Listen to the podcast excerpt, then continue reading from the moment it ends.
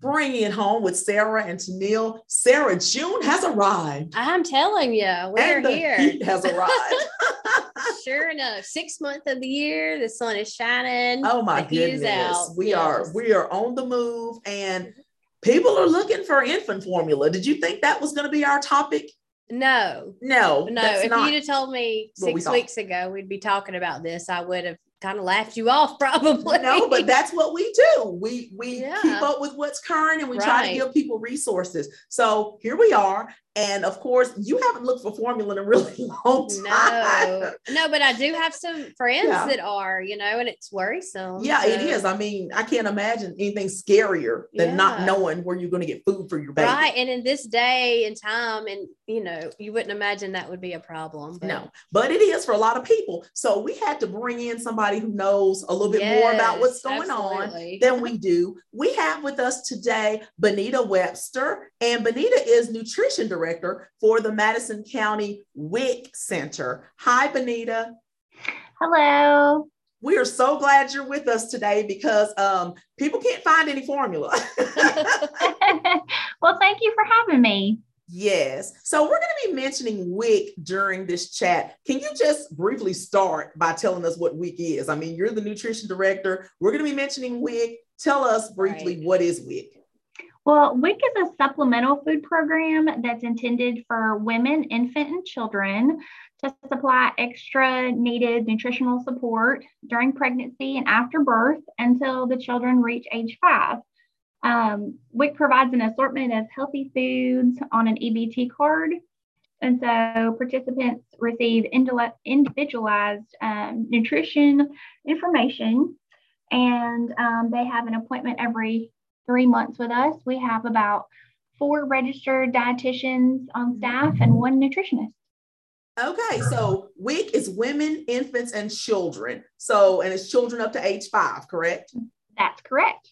Okay. Okay, awesome. Well, will you talk to us a little bit about the list of approved formula substitutions that was released, you know, for both WIC and non-WIC audiences? And tell us what does that list mean for a parent who cannot find their regular brand right now? So at WIC, we encourage all mothers first and foremost to breastfeed, but uh, since that's the healthiest option for for them and for their infant, but if they do ask for for formula and a formula plan, we do have um, some different categories of formulas. Um, Normally, we only provide the Similac brand because that's what the state of Tennessee is contracted with. However, during this time, due to the recall and all of those um, issues that parents are having, the state has received permission to, to issue non contract formulas to participants. And so the state has um, created this list of substitutions for certain formulas.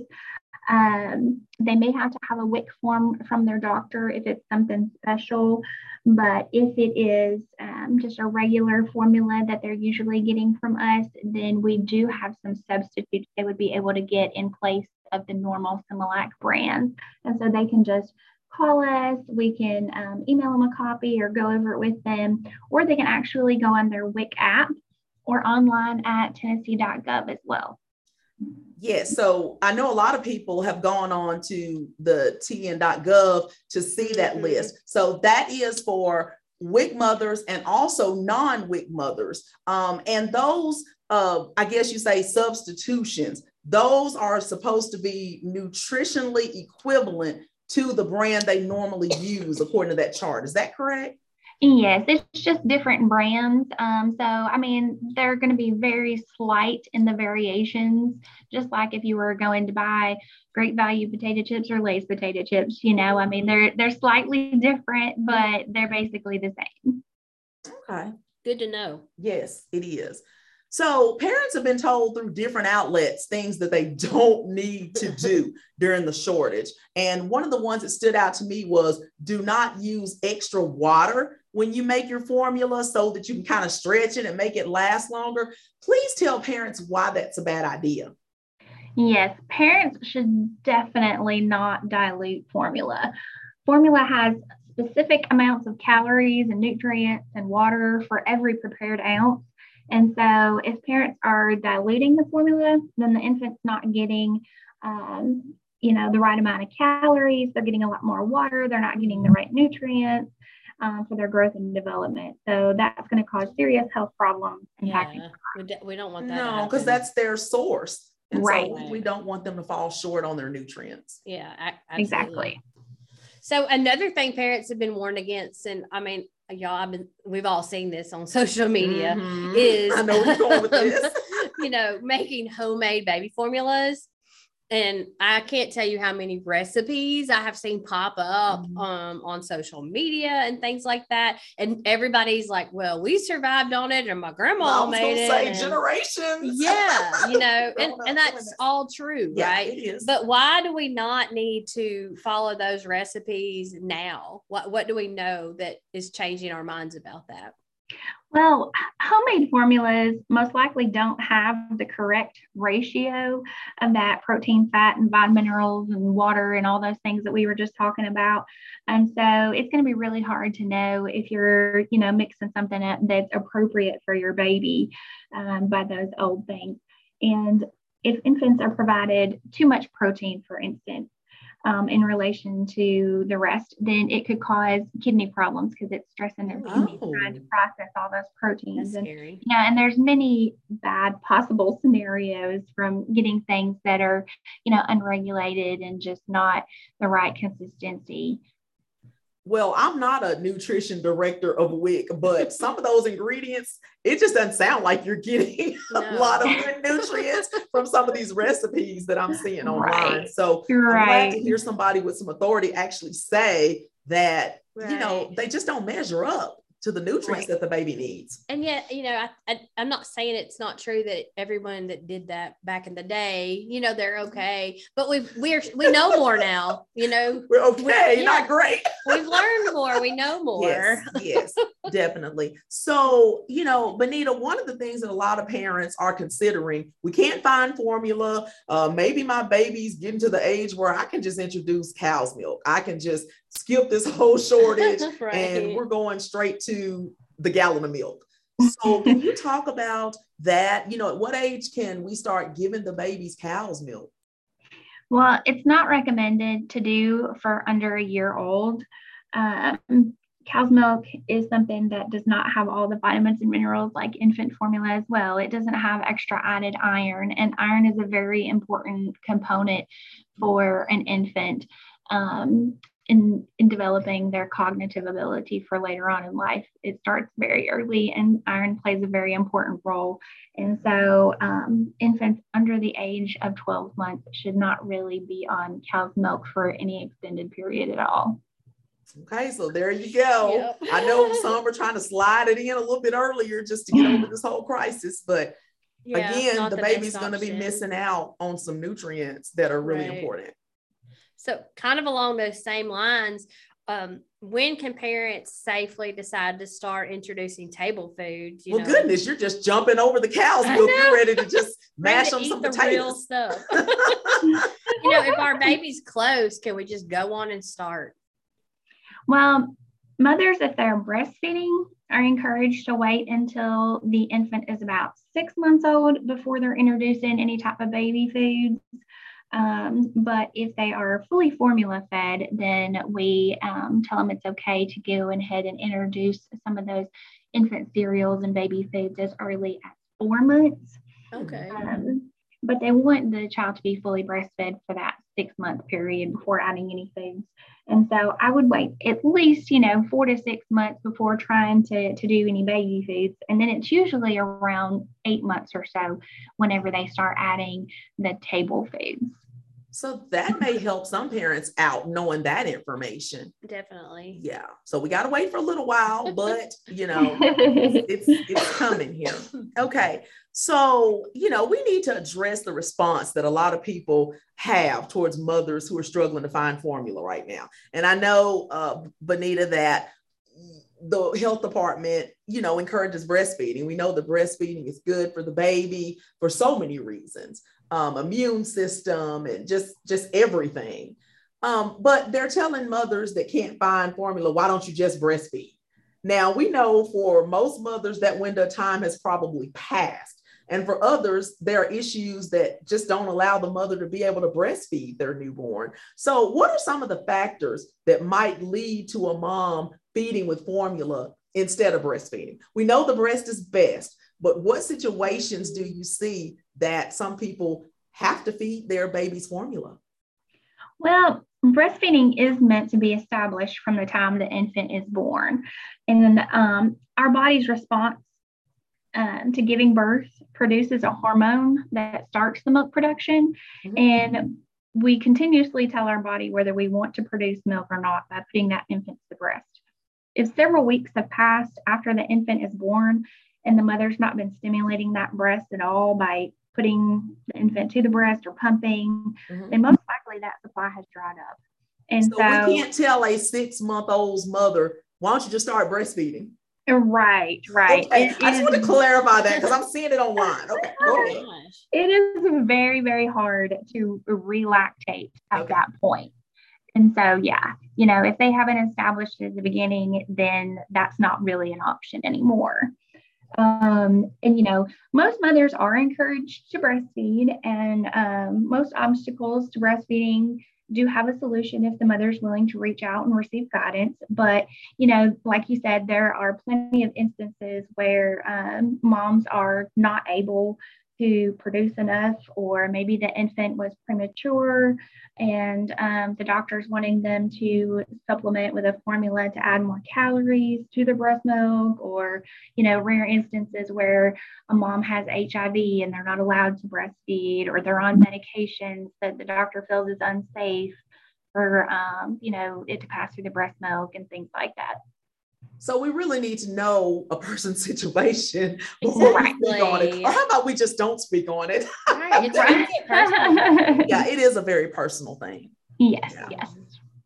So if a woman is pregnant right now, um, you know, in this this current shortage may have her considering breastfeeding more than she was prior to. Mm-hmm. Um, are there resources or, or, you know, support for people out there that want more information or that when when the child gets here, you know, who can they turn to? Yeah, um, like I mentioned before, WIC encourages all moms to breastfeed because it's what's healthiest for mom and baby.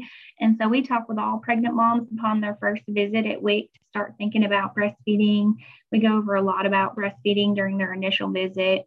Um, we have four certified lactation consultants on staff here at our local WIC center. They can answer any questions that involve breastfeeding. Uh, our breastfeeding peer counselor is available by um, cell phone or texting, calling even after WIC business hours. Oh. There's a 1 800 breastfeeding hotline that's available 24 hours a day for mothers that have questions in the middle of the night, you know, if we're unavailable. I did not know. Wow. This. So, middle of the night, if I'm having issues, you've got a number to call. Now, is this statewide? Right. Is this all of Tennessee that has uh, breastfeeding support? Yes and probably other states too have. Probably ours is the you know the Tennessee breastfeeding hotline, but yes, I'm sure they all have one. This is so good to know. I mean, I'll just, just little self disclosure. I'm a, I was a breastfeeding mom, but I had no idea that there were these resources. Well, they there. probably weren't there 24 hours a day. Right. and it's been a it's been a long time, but wow. Benita was not there at midnight. No, because I would have a couple times I would have been calling. Yeah, so, me too. I, I have one that I breastfed for seven months and I had no idea that all those things were available at that time either. yeah, that's good to know. We we can probably drop that number in the uh, comments of yeah, this podcast. I think we should do that that. Yeah. Now, I've been seeing something, and this was on tn.gov. I've been spending a lot of time there thinking about this formula shortage. And I'm seeing something called a milk bank. Now, Sarah, you might have been familiar with this. Yeah. I was not familiar with this. Uh, there's a link to a milk bank under the formula shortage resources on the tn.gov website. So, what is a milk bank? I mean, how does it work and who can benefit from something like that? Well, a milk bank is where mothers that have been breastfeeding can donate some of their milk supply um, so that other infants would be able to get breast milk if it was needed. Like if I had an overabundance and I wanted to just help other people out. Usually, milk banks are utilized in situations where premature infants are very fragile. They need that breast milk to, to thrive. And so they're not intended for everyone that needs normal nutrition for their infant. Oh. It's more to add support for delicate situations. Oh, so we don't need people lining up just because they can't find formula for right. the milk bank right. because that serves a specific clientele. Right. So Gotcha. But I do have a friend that lives in another state that mm-hmm. has um she has an abundance of frozen milk and she has donated it recently. That's wonderful. Yeah. That's yeah. awesome. It's awesome. I'm yeah. really yeah, it's she just feels like she's got to do something. So mm-hmm. yeah. So let's kind of circle back around to WIC. Um, the economy has changed a lot in the last couple of oh, years. Yes. yes. um, there may be people out there now who might be eligible for WIC and not even know it you know, or think that since they because just because they have a job, they don't qualify. So, can you tell our listeners how does a family qualify for WIC and what type of assistance can they get? Sure. We ask for the family to provide a way for us to establish an income.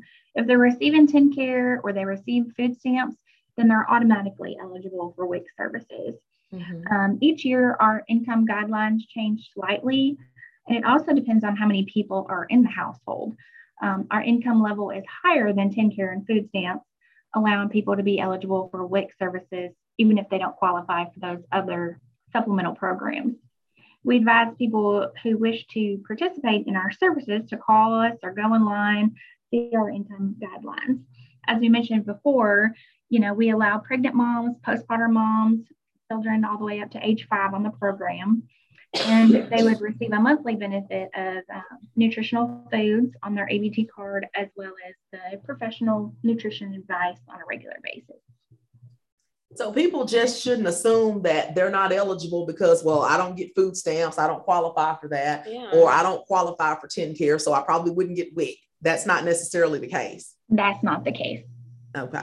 Yeah, I know several people that, um, you know, when we were younger, yeah. that went to work every day yeah. and qualified for WIC. And it was such a help to them. Yes. So I do encourage people to reach out, mm-hmm. sure. especially if their situation has changed recently or if they've never tried to get WIC right. and they think they might be eligible. It doesn't hurt to check it out. Exactly. Yes, exactly. definitely. So let's sum all this up, Benita, so we can make sure people know what to do.